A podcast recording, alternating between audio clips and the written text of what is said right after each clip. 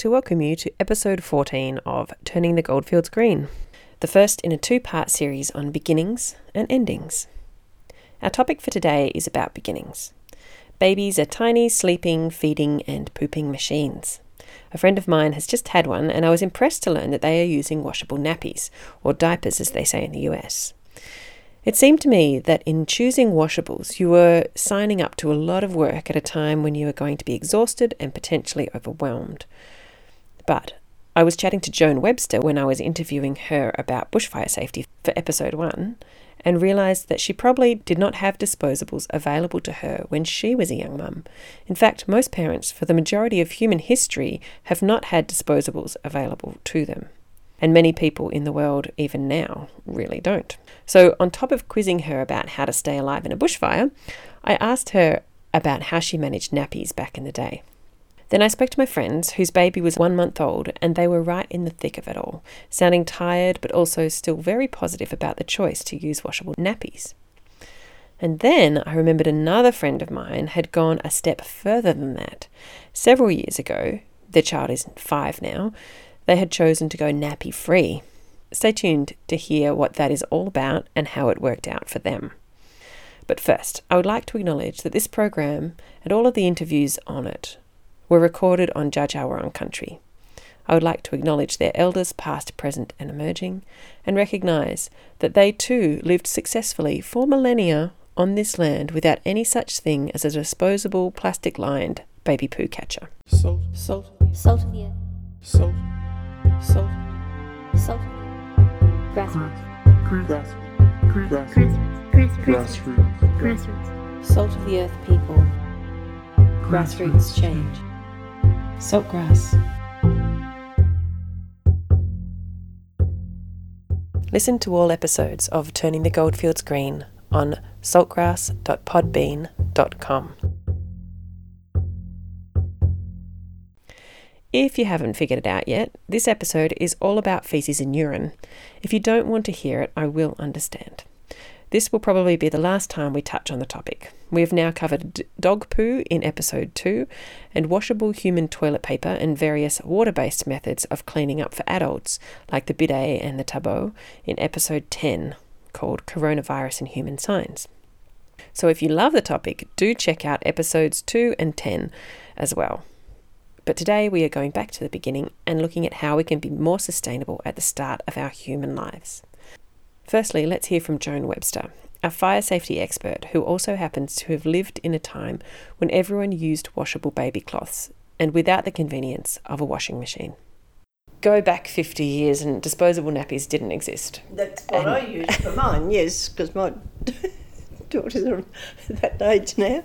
Yes, so we had terry toweling ones and gauze ones. So, how did that work? Like, that was just the normal for how you dealt with babies and their waste. Oh, yes, yes, and then you just you mostly didn't even have washing machines, you just had to. Well, we had gully traps though. Or you had your, your laundry trough, if you were lucky, and you just had to scrape it away and wash it and dry it and put it back on again and start again. Two dozen terry towelings and two dozen gauze, that's what we used to have. So, how did the terry toweling and the gauze work together? Um, the gauze ones were more, if, you know, if you use in the hot weather. Yes. And they caught everything? Was there leakage? Oh, yes, yes. Then people started to put plastic over the plastic pants over the top of that, but I wouldn't do that because you you got scalding. The little skins got scalded from the excreta. So, there wasn't enough breathing, breathability. How much of your week do you, or time do you think was spent dealing with dirty nappies, washing, drying, cleaning?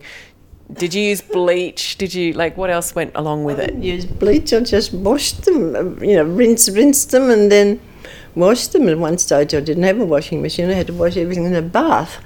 But um, even before that, you just had the copper. You just boiled them up in the copper. And then you, no, everything got boiled up in the copper. All your clothes, that's how you did your washing. You boiled them up, you sorted them out for you. Ones that you could put in, the ones you had to do by hand. You ones you put in the copper and lift them out with a stick and put them into the trough and rinse them in this and put them in the wringer and rinse them in the other one. It took all Monday. So washing day was a thing because it took all day. Every day had its own own ritual. Monday was washing day, Tuesday was ironing day. Forget what Wednesday was. Thursday was shopping day, Friday was baking day. Well, it's why like the the sort of gender divide between the housewife and the working man existed because the jobs of the housewife took were a full time week. And and going back before my time, let's say to my grandmother's time, all the all the clothes had to be made by hand. Mm. And mended, so stitching and darning and Well, we did mending. You know, you you had woolen socks and you had your little mushroom thing that you'd mend them with and learn how to darn properly. And mm. So, in your lifetime, you've seen this change between the the cloth nappies being the norm, and that level, that load of work at, in the household domestic sphere being the norm, to all of these conveniences coming in and disposable this and throw away that, and now we're starting to turn back around to try and find ways where we can live a less disposable lifestyle. Mm. Do you see that happening? Do you see people letting go of the convenience?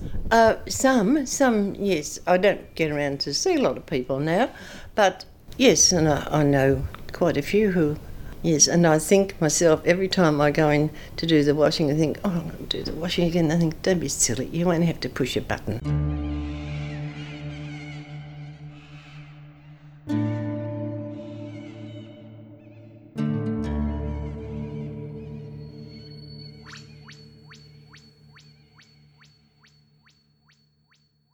That was Joan Webster, Order of Australia recipient and person who hand washed her children's nappies.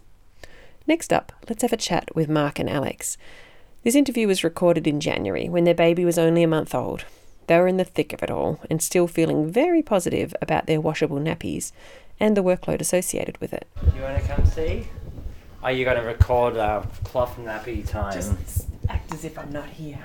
oh, but I wanted them to make commentaries. Now I'm confused. Well, I would have made commentaries about the intricacies of cloth nappies anyway. I would imagine. yeah, you were. I generally do.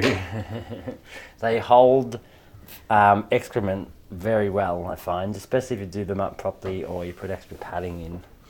They do hold pretty good. I think I don't know how long like when he wheezes till he starts disturbing him, but it, it's got that like special layer, doesn't it, love? Yeah, it's got a stay dry layer. Stay But dry it depends layer. on the nappy, but yeah. Yeah, the stay dry ones though, like It's kind of like- goes underneath micro- it or something. It's micro fleece and it just goes straight through. But it's easy, and we have a very easy system of, you know, just doing all that washing when we do it, and having bags around the house and special sections to put all the pre-wash, dirty wash and stuff. Yeah, cool. Yeah, I don't think we need that bottle. Maybe later, but Alright then. maybe hold off on it for now. Well, they, they honestly look nicer than disposable nappies in terms of like they always have that sort of whitish, pale baby things going on on them. Whereas this is a nice strong red, and I'm sure you can get all sorts of cool fabrics. You can get heaps of different stuff. We got one with um really specific types of um like edible and crazy obs- mushrooms. yeah, that was exotic what I was mushrooms. just telling, Yeah, telling you yeah. about. It's pretty amazing, but I appreciate that they're in solid colours like that. I think I mainly appreciate that they're just kind of solid and they're really easy to use. We've got so many kinds, and they're all really easy to use. Most of them are clip-ins. Apparently, they are known as a general rule to contain poo explosions more effectively than a disposable. So they're actually I'm not better. surprised by that, unless there's Yeah. like massive, huge disposables with crazy extra durability I don't know about. But it's not a realm we obviously looked in. We just wore, wore a couple at the hospital once when we'd run out. How old is your baby? Uh, he's uh, a month old tomorrow. That's pretty special. So he's still pretty little, and you've been using reusable nappies since he was born. Yeah, we um we popped the first one on him in the birthing suite. Like, yeah, I don't know, it was like an hour and a half or something after he was born. Yeah, we just didn't see any need to pop disposables on. So, what made you decide to use cloth nappies or reusable nappies? Uh, well, we I generally try to be pretty environmentally conscious. Um, you know, like we don't eat animal products. We try and be pretty zero waste. And the idea of lots of nappies going into landfill and the amount of nappies that babies go through is colossal. It really is. It's just incredible. The idea of, I mean, you know, like I, the disposables that I was in as a baby are still sitting in landfill now, and I'm, you know, nearly 30 years old, and they'll always be there. They'll be there long, long after I'm gone. So yeah, that was a big that was a big consideration for us, and also um, the cost. You know, people can easily spend 30, 40, 50 bucks, maybe even more on nappies a week. Whereas, you know, we had an initial outlay of a few hundred dollars.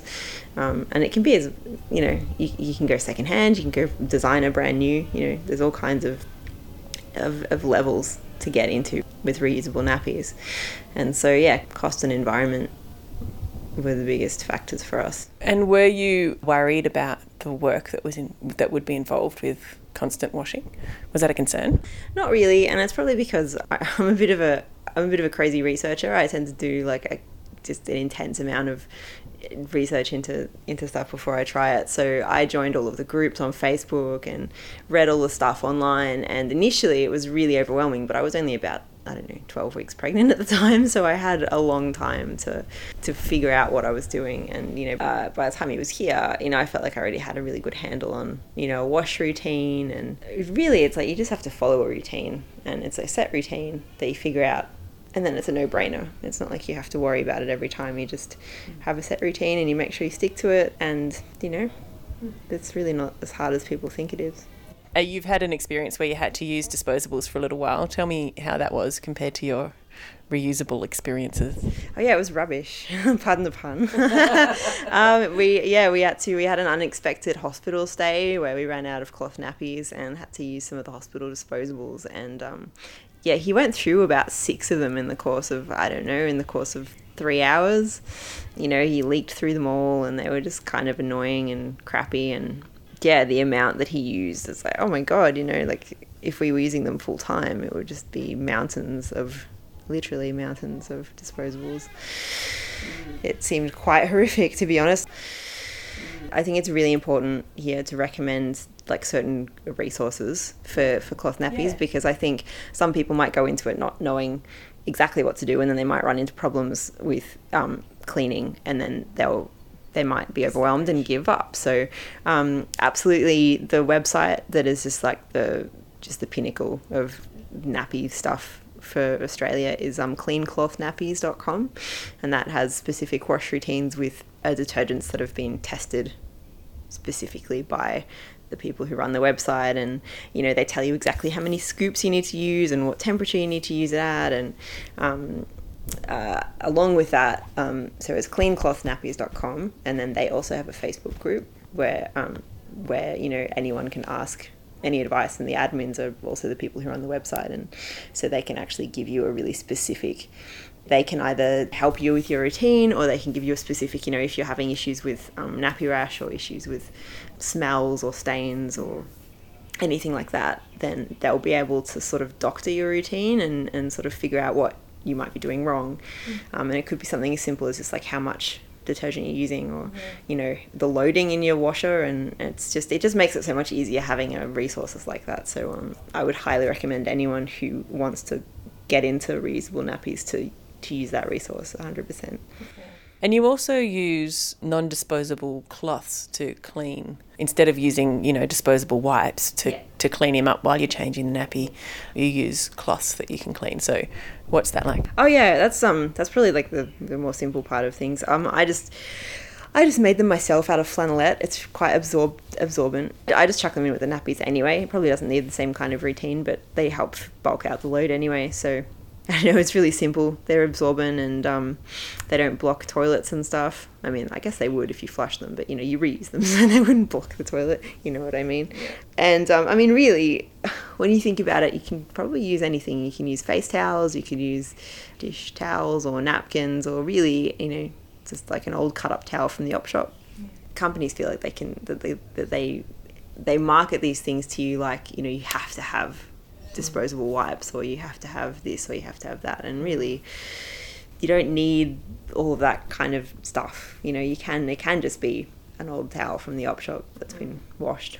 Keep it simple really. I'm I'm encouraged by you guys because I always thought about it as like, oh, I wouldn't want to deal with it, but you're dealing with it anyway. Yeah, You're dealing with it anyway when you change a nappy, be it disposable or reusable. You're dealing with it, so Yeah, you might as well deal with it a little bit more and wash that thing. Yeah. I'd, I'd rather than a bin full of like smelly disposables. as far as I'm concerned, especially early on, because obviously, like, there's extra effort involved in doing it, and I would, you know, we're pretty much washing all the time regularly and hanging stuff up. As much as there's so much effort, like, why the hell would you ever use disposables? It's disgusting. Like, it's honestly just a gross thing to think about, and like, even like that's just one. Like the financial side though too, like the amount of actual literal money you would save is like.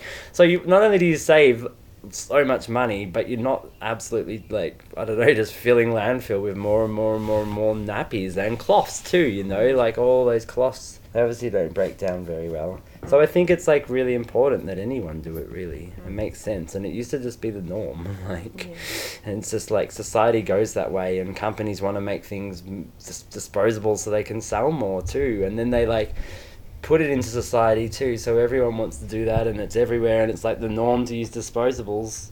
Obviously, there's less washing, but it just doesn't feel like convenience to me at all. Like doing all that, still lots of rubbish too, and bins and things. And you've said before that as a dad, you like to be able to contribute by doing lots of washing and stuff. Definitely. I guess it's good to be able to help and to get things done. And if it's something, you know, it's the thing that you're doing is these cloth nappies, and it's worth doing. Like you just, and you don't want to run out. Like if you don't, if you don't clean your nappies and you don't have your nappies dry, then you don't have any nappies, and then like that's just obviously a shit show. like you know, so uh, I, you just want to do it and you want to get it done, and you find ways. Like we've definitely ah. spent a li- like tonight we spent twelve dollars at the laundromat drying them. But that's m- quite a lot more than normal. It got ah. absolutely um, saturated on the line before, so it would it doesn't normally cost that much money to dry them. But normally we would do it in the sun, obviously. Like being mm. summer, it's like you can put them up and a couple hours later they're all ready to go. Mm. mm. We don't use a dryer at the house, no, mm. but there is a laundromat nearby, and we've used it now three times, mm. and it's just because it's been rainy and wet and stuff mm. like that. But you've used it three times and you would do a load a day probably, and it's been at least 30 days. day. Yeah, had a baby. exactly. Yeah, so we haven't had to go to the laundromat at all very much. And being summer, that makes a big difference. But even in winter, you're going to be clothes horsing and you got the heaters on and you do stuff like that. So I'm sure once winter comes around, we'll just be doing it that way. That'd be more of an um, indicator of what cloth, cloth nappies are like in a way, I guess, is like doing it in winter when you're having to um, get them dry and it takes longer and it's lower. Like you can put them out and a few hours later they're ready. Cloth nappies do take a bit to dry because the, and they because they need to be quite thick and padded. So, but that's fine. There's just a system to it all and it's really easy. Like we just have everything in place, so it's just a healthy, easy, normal thing, and it makes it makes me feel happy. I don't know, it just is nice. I don't just just the way we do it, and I like it. There's sturdy nappies, like it's a good quality product. Yeah. You get a much better product from using a cloth nappy than the awful mm. disposables. He doesn't really like having his nappy put on, but I personally think that he's like being they're big and thick and padded. I think it's quite comfy in them. I'd imagine like they do need to be taut around his legs, of course, so things aren't running out. Other than that, it just like seems like a nice thick padded thing. It's like another mm-hmm. garment, you know. Whereas like disposable nappies are plastic. Yeah. They sound like plastic. They would feel like. Imagine what it would feel like for the kid. Like it must be so much comfortable being in nice cottons and stuff like that, touching your skin. Like they're still just humans who are just as sensitive as adults. they just can't communicate it.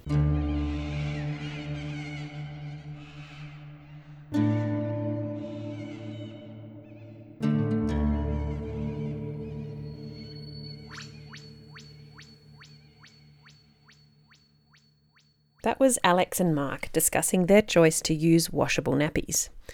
It turns out there are those who do think babies can communicate about their needs, and if you pay attention, you can work with even the newest newborns to be nappy free. Nikki and Miles told me about this five years ago when they had a newborn. I'll admit that when I first heard they were doing it, honestly, I thought they were mad. But five years later, they have come out the other side, and after hearing them talk about it, I would seriously consider trying it. What made you guys think about going nappy free? Basically, I was probably six months pregnant and I hadn't made a decision whether I was going to do cloth nappies like those modern ones, or eco friendly disposables. Most of my friends had done the cloth nappies, but from what I'd heard, most of them had used those for their first child and not their second. And the information and research I did showed that they're not actually that sustainable if you're only using them one for one child. So I started to just get really in my head about it, going, you know, cloth disposable, cloth disposable. like I just couldn't decide. I was quite pregnant. I felt like I needed to make a decision. Yep. Um, and then I we were really into raw food at the time, and I happened to through that network find out about nappy free, and it just felt like there was this other choice that I didn't know existed, and I was quite fascinated. I think we both were. So um, yeah, that's how we discovered it.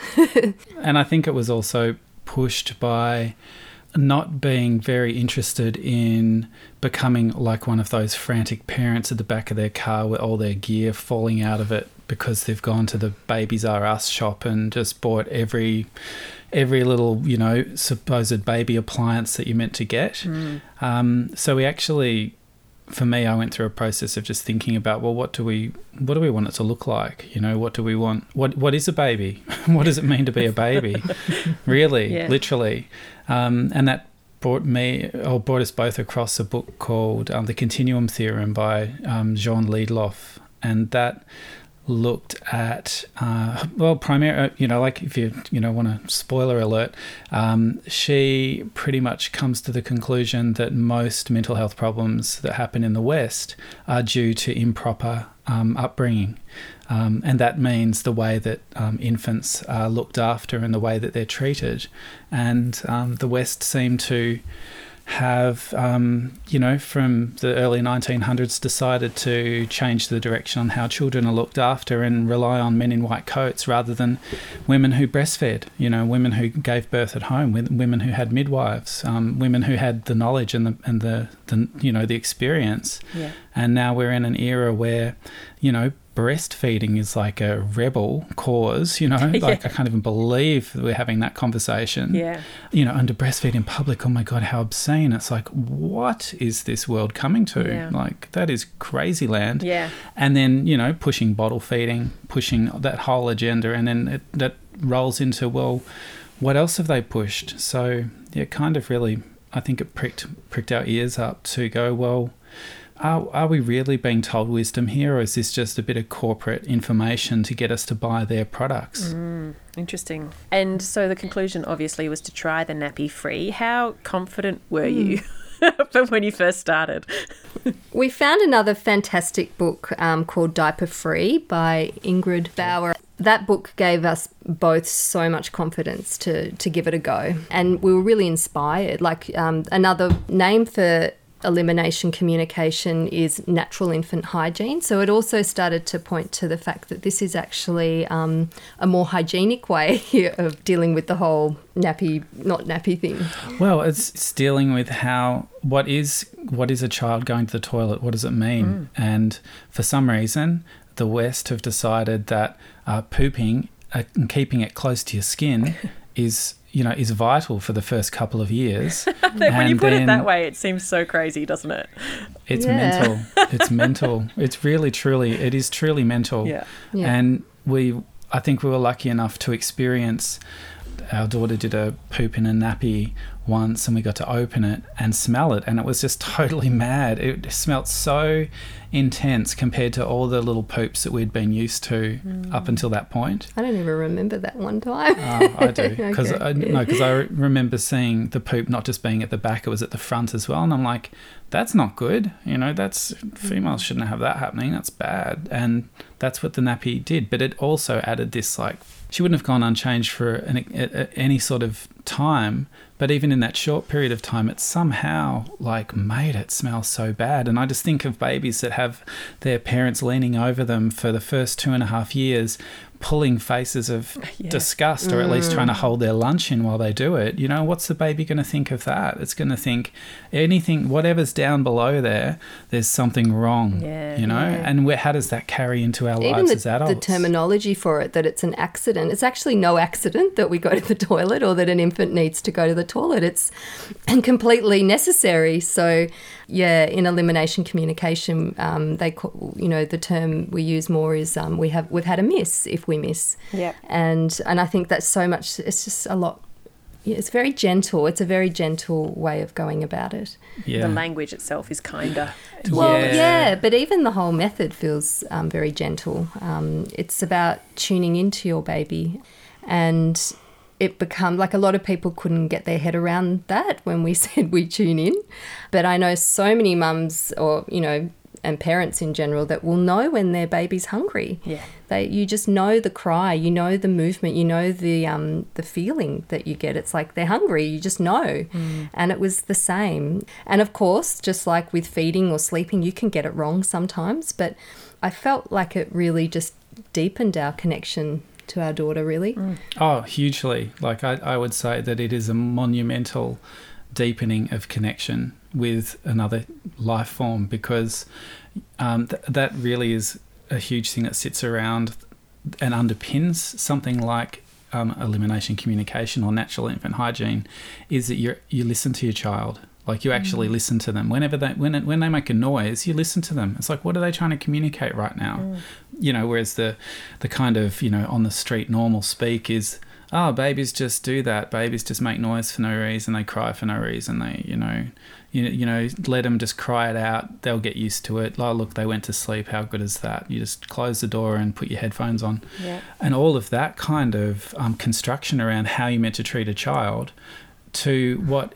is the real experience of the parent and especially the mother who is feeling this stuff more you know feels like nikki was saying when the child needs to eat or Like literally when the feels it in your in your literally breasts. literally yeah, that too. yeah, yeah. I, I honestly believe that this grows our ability to be intuitive and this grows our ability to um, communicate without words and without symbols or anything. It's actually another ability that we have. And there are so many reasons why it's completely the absolute best thing to do. And the emphasis that I came across over and over again is that it's about the rights of the child. And I'm not talking about rights as in let them do everything you want, but it's about the rights of a child to be heard and to be responded to. Mm. You know, That's a really interesting point. So tell me about. I'm sure that people listening will be going, "Oh my god, how does it even work? Like, surely there's just mess everywhere." So Yeah. what what is the practicalities of it? What's the daily routine of it? So basically, you know, when they're when they're very little, like when we first brought Remedy home, I have to admit that my confidence dropped a little bit. Like I was like going, oh, you know, and it was really Miles that said, "Come on, let's just try this." and you're a new mum. Too. I was a new mum dealing with all the everything. Oh my firsts, God, you know. I can't even imagine it. And so he um, he picked her up, and we didn't even have a potty, and he put her over a little honey pot, a little bucket, and we just watched her switch on. And she Even at just a was couple of days old? She was a few four days day- old. Four days old. Yeah. Four days old. And she switched on, and we both saw it. It's like she's alert, and she went. And I think we did the cue that we'd learned, like you make a Yeah, you make- noise, the- so whatever feels right for you. Yeah, and the noises that we liked were for for we it was Yeah. you know, so it's like that sound. Very subtle. Um, and we what, what do we go for poo? Kaka. Yeah. Yeah, French. So we went French. Classy, but it has the right feel. yeah, it does. Yeah, yeah. so we did this the first time, and I think because the response was so positive from her, um, we both just we were we were both just laughing. Really, we were so happy, and we were just like, yeah, we're going to give this a crack. So I guess you know at first it was just trying, you know, feeling it out, and then after a while you start to learn their cues, and they give you cues like, yeah, actually, as as probably by six months, if we weren't listening to Remedy's um, cue for a number two, she would squeal. She started to get louder, and I just remember going, "Oh my gosh, she's really um, letting us know." And that's when we'd missed it. You know, usually we would know before that. Yeah. Um, That's miss the cue, not miss the poo. Yeah. yeah, so there's that. Um, sometimes you just try, like, you know, I think it's different for everyone. Like, you can try um, with routine, like, you might want to, like, in my in the evening um, or in the middle of the night, I would feed and then put her on, or at other times, I would, you know, try her on the potty and then feed. Um, and you get into a routine. And I think what was so beautiful is that sometimes you would get into a rhythm more than a routine, I think, and it would feel like um, that rhythm would last like even five months, where it was just very, very predictable. Yeah. Um, and it was just so wonderful because I could, you know, she, she didn't wear a nappy most of the time. I mean, it was very rare we had a nappy on her. Yeah, or we'd put a nappy on to make other people feel comfortable, Yeah. which was kind of lame in ret- retrospect. Yeah. Um, but well, it made us feel comfortable. but you're out in the sometimes. yeah, we're out in like the unknown land where people are just like you know they think it's preposterous that you haven't got a nappy on a child. Yeah, and people are very ready to judge parents for anything already. So, and that is a, one of the more extreme sort of parenting things to try. Yeah. Oh. But it's not. That's the thing. Half of the world does. it. Half the world do this. That was the other thing we it- it- discovered. and it was the only way it was done up until, you know, like the coming of the guys with the white coats. Yeah. Like, Sure. it really was the way that everybody did it. It. For it to be revolutionary is seems preposterous as well. Yeah. It's like, oh my God, really? yeah, it's interesting. It's funny how far around we've come. yeah. Mm. So, when you went out to the shops or to someone's house, how did you manage it in those sort of situations? I think that's where sometimes, especially I found even quite a lot with family, um, if they if we were kind of going to get these kind of unsure looks when people were holding her, if it made them uncomfortable, I would put a nappy on her, and I ended up. You know, just getting some of the eco disposable nappies, but we'd reuse them like Yeah, quite a few so times because they didn't get soiled. So um, we were just reusing them Until Um, the vel- the Velcro. yeah, the stuff Velcro would usually give anymore. before we had to change it for any other reason. Wow, that's amazing. And then there were, she didn't really like long car trips anyway, so I didn't really put the nappy on her in the car very much. We had, you know, like I had cloth nappies too that I would sometimes sit under her just in case. Mm. And we got peace- a also bit of peace of we mind, also got some little like tra- uh, they're not training underwear, but they were they're just sort of like terry toweling underwear, but they're for kids who were meant to be three or four or something, you know. So if they had a little drip We miss just or found something, really small ones. um, but we found that we got them in the smallest size we could get, Yeah. and um, and we'd put her in those sometimes. So But to give you an example of what it often looked like was um, if we were going somewhere, we'd usually at some point pull over on the side of the road, put her in a position um, that was comfortable for her, and do a bushwee. And and I think that sometimes we were marveling at how we got to stop and just be in nature for a moment. It was actually a really pleasant little pit stop Yeah, on the and way. we tried to pick somewhere nice. It wouldn't Yeah, be yeah. like on the edge of the freeway with trucks going past. It'd Mm. be, oh, let's pull off. Let's find a nice pull off area and find a nice gum tree or something. And, yeah. You know, she'd just do a wee, jump back in the car. Or sometimes we'd have to dig a little hole and she'd do a poo. We also had a little potty in the back of the car. Yeah. We'd kind of travel with that as well um, because it was just easier to, you know, for at somebody's house to use the potty. But, you know, we'd hold her under her knees or under her legs behind the knees in like a swing position. Is that Yeah. how you describe it? Yep. Um, so you'd be supporting her and her back would be leaning against your chest and then you just hold her. So she'd be facing backwards on the toilet basically, you know, her face would be facing towards the cistern Yeah. and then she could just do a wee or a poo that way. And we, so we would use toilets like that Yeah. for her. Yeah, wow. Even when she was very little, we could at someone's house just use their toilet. That's amazing. So um, yeah, it was very. It was actually very convenient. like I never felt like it was difficult, really. Um, and you know, there were those. f- There were a few misses, and I have to say, at you know, sometimes I did experience some embarrassment because I knew what I was doing was unusual. Yeah. But I had to remind myself that a lot of people will go through this when their child is three or f- four, whenever they're potty training. So. Absolutely. Um, I yeah. kind of gave myself a little bit of concession. It's like, you know, she's six months old. We had a miss, you know, Yeah. whatever. But also, Yeah. people who Um, use nappies, sometimes the poo goes everywhere, and Exactly. you know, Oh, it's still a God. miss. Wow. exactly. Yeah. Yes. Yeah. Well, that's all a miss. True. Yeah, because the cleanup is mega. You know, I imagine with nappies. yeah. Um, whereas this, the cleanup is like a regular person who yeah. goes to the toilet. Like there's, you know, it's just a little wipe done. You know. And especially when they're very little. I mean, the, the, they're not having solid foods yet, so Yeah, it doesn't you know, smell. it doesn't smell like No, it's even very the wee, different. Even the wee doesn't doesn't have that acrid strong smell, that it gets um, when they get a little bit older because they're eating mu- more, much more solid food. Mm. But she was she breastfed till she was what three or four or something. And in terms of other people minding your child, have you been in the position where you don't need to have her in daycare or anything like that? Is that We yeah, No, she's uh, never been in it, daycare. It doesn't fit in with with our philosophy of parenting. yeah? um, which comes from that continuum theorem um, kind of study in a way, which is that the child needs its connection to to its parents. It's not about the parents helicoptering or being around all the time, but it's about the child needs to know that there is at least the you know the mother there. Um, at a certain distance, and they can choose the distance that they move away. So we, I mean, that's what felt right for us. I mean, I Yeah. don't judge other people that sure, needed to, you know, have their children in daycare or, you know, if there's grandparents involved. We didn't have them very close by, grandparents. But, Mm. You know, there were, I mean, was there anyone else that ever t- took her really to the toilet? I can't even remember. oh, took her to the toilet. I think it was mainly just you Just and I. grandparents, I think. Yeah, maybe. I mean, obviously, as she got older, she was very toilet independent quite early, so she would just sort of go herself, really. But You guys are obviously lucky enough to still be together Mm. while you're raising the Yeah. kids. So there's two of you, and it sounds like Nikki, you were more stay at home, and Miles was Yeah. probably still Yeah. out and about, um, Yes. earning some money.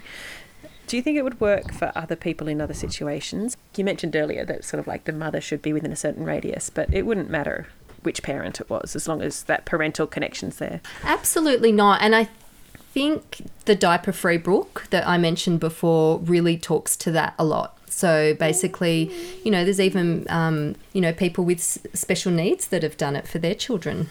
You know, a man in a wheelchair who was able to do it for his daughter. And I, and I, I think that, you know, if grandparents were involved, that they can get more involved and, um, in that part of it. I, I don't think so. I, I mean, obviously, getting someone in daycare looking after your child Yeah. to do it might be a stretch, but um, we, we were able, we were in a position where we were able to do it full time. But I understand for some people that's not possible. You know, you could do it part time or whatever, just. You know, just tune in. I mean, even if your child didn't have to wear a nappy overnight, I think that would be huge. I mean, just Yeah. to see a child, a baby especially, be sleeping in a without nappy. without a nappy on Yeah. is just so special. You just realize how much their legs have to be apart all the time. Yeah, and yeah, the freedom of their body because a nappy is a big chunk of wad to have between your legs. You know, it's like it's Yeah. really you know if you're trying to walk or if you're crawling or if you're you know sleeping, it's a big fat chunky thing. And we've come to see it as kind of cute, you know, that the babies have this waddle. Yeah. But Remedy never had the waddle. like she didn't have Yeah. it. And I think once she put on a nappy for um for fun and I saw how much it changed her walk. And I was like, oh geez, like that's that's significant. And in fact, a lot of people that we ended up sharing it with that were older admitted that when they were doing cloth nappies and had to wash them, they were more tuned into number twos because they were like, oh, I don't, I don't want to have to wash it. So they would actually start to know when their child needed to go, rip the nappy off and put them on a potty. So um, we discovered that was more and more common. Like, yeah, um, and that's a technique talked about in the book as well, which is Mm. use a cloth nappy without a cover if you're going to use any sort of nappy, so that you are aware of as soon as they go, because it's not about hiding it away. It's not about like you know able to absorb 15 liters of wee and you never know, um, because you want to know because you want to go Yeah. oh that noise they made and then they weed and Yeah. so you're actually learning through the process of what we would see as mistakes as well. You know, it's not a mistake. It's like that was they or they prompted you and you didn't hear it, but they prompted you and there it is and that's okay. It's just a bit of wee, no worries. Wipe it up. New you know new new cloth nappy on and um you know better luck next time. But It's if you can take that nappy off altogether, that's when you're really cooking with gas. Because that's when I, yeah, there were times, you know, because sometimes there's just times in your life where you're like, I need to just have a break, or you know, we would put a cloth nappy on.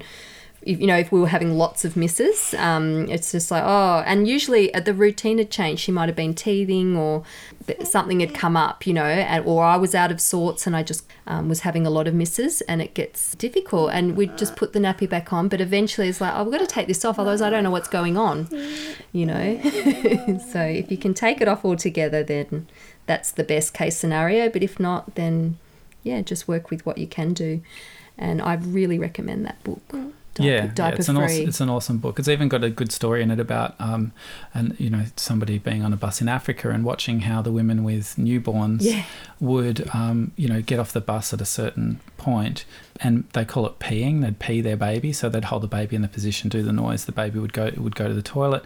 Then they just get back on the bus with them. So, you know, even in challenging circumstances like that, where you you know you're tra- having to travel, you know, vast distances using public transport, and you know, the mum's just there only um, with her child. That you know these so-called third world countries are um, able to manage it without their saris or whatever they're wearing getting covered in wee or poo because they've been practicing it and their parents would have practiced it and it would have been practiced on them and And also, their society expects it. They're like, oh, yeah, there's the women with Yeah. babies getting off the bus. They'll be back on in a minute. absolutely Yeah. yeah absolutely And they all do it. They all get off. I, I don't think it's even just newborns. Just everyone gets off well that's true to yeah. relieve the children and uh, or the babies, and yeah, then they all get back on. And yeah, Amazing. It's just just think of how much waste we Oh, could Jesus. reduce by not using nappies. Yeah. You know, with the whole virus thing, like you know, it was interesting how all the um, hygiene products went first, Yeah. and I I really thought of people with nappies going. oh my God, that would I have been even think of such a stress for Yeah. people That's who were relying on nappies. But nappies. it's not Oh, just wow. the nappies, it's the baby wipes and the, everything else that goes with it. Yeah, Everyone's freaking baby out about wipes. baby wipes. And it's like, you can use Freaking cloth, out. you know, and wash it. Yeah, we- we- oh, we, we never- we never we, used baby wipes. We had um just a little wipe that we'd keep in a little yeah in a- Ziploc bag, and and we just reused that. Yeah washed it well, off. have a, when have I a- say obvi- we reused it, and we- we'd have a few of them Yeah, but- yeah, yeah. But yeah. you know what I mean. It's like wipes. We never used wipes. yeah they stink too much I know, I hate those fake scents. But we Those know- floral, fake, oh yeah supposedly nice smells. yeah And how do you think it would play out if you had another baby?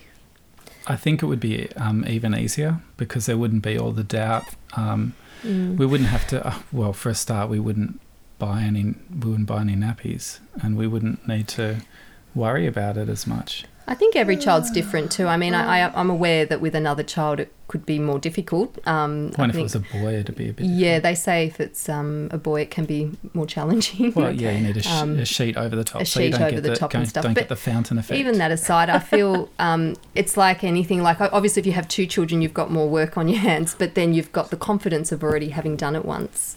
But that said, I think if someone had already, you know, already has a child and wanted to give it a crack, I would encourage them because I think it's just such a blessing, really. oh Like, yeah, it's next. you know, when you see, level. yeah, when you see, um, I mean, anyone who's feeling sick every time they put a disposable nappy in the, t- in you know, in the rubbish bin, Oh or who's yeah. just beside themselves having to wash nappies all the time. Mm.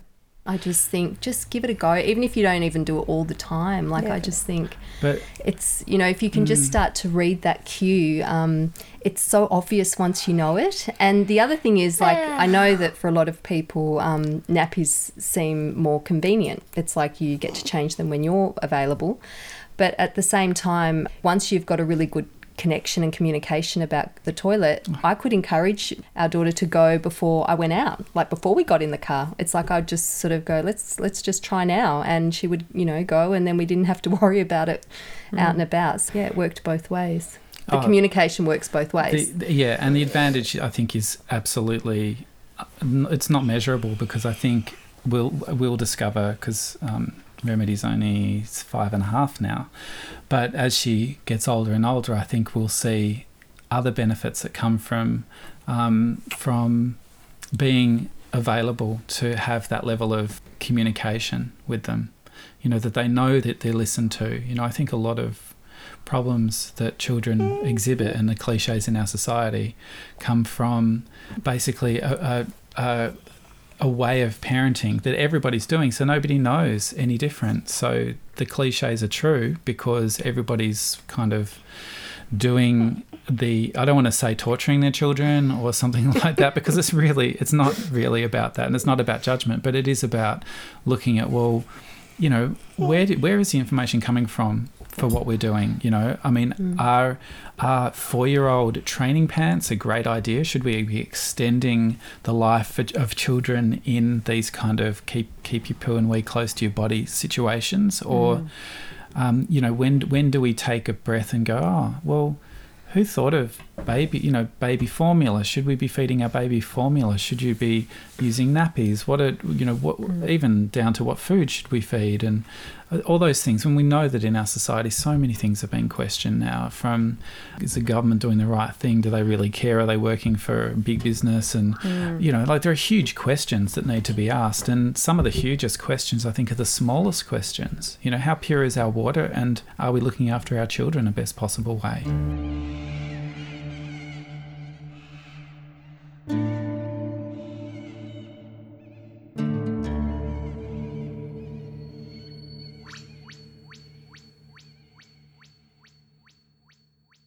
That was Nikki and Miles talking about the elimination communication method, or nappy free.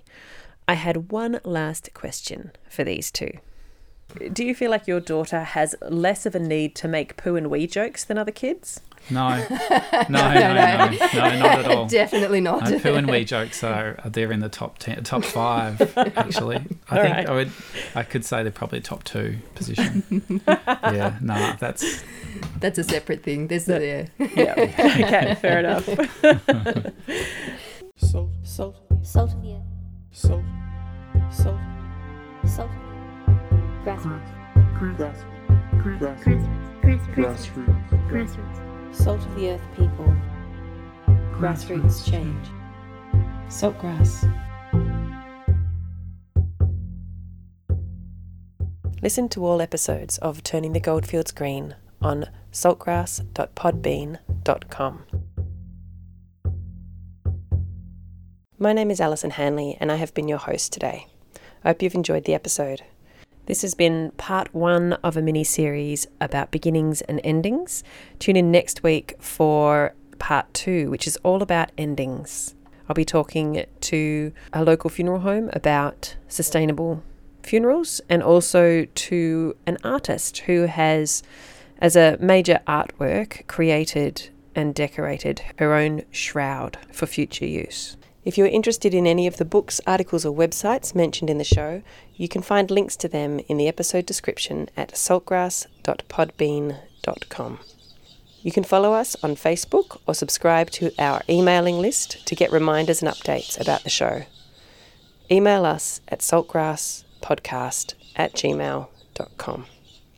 We'd love to hear from you if you have ideas for topics, know someone amazing we should talk to, have a recycling tip, a green product review, or have a song recommendation. Again, email us at saltgrasspodcast at gmail.com.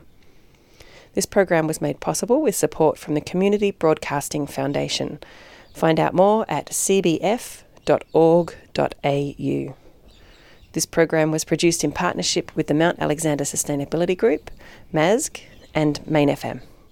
It should be noted that the statements and opinions of myself and the people I interview are not the official positions held by either Main FM or MASG.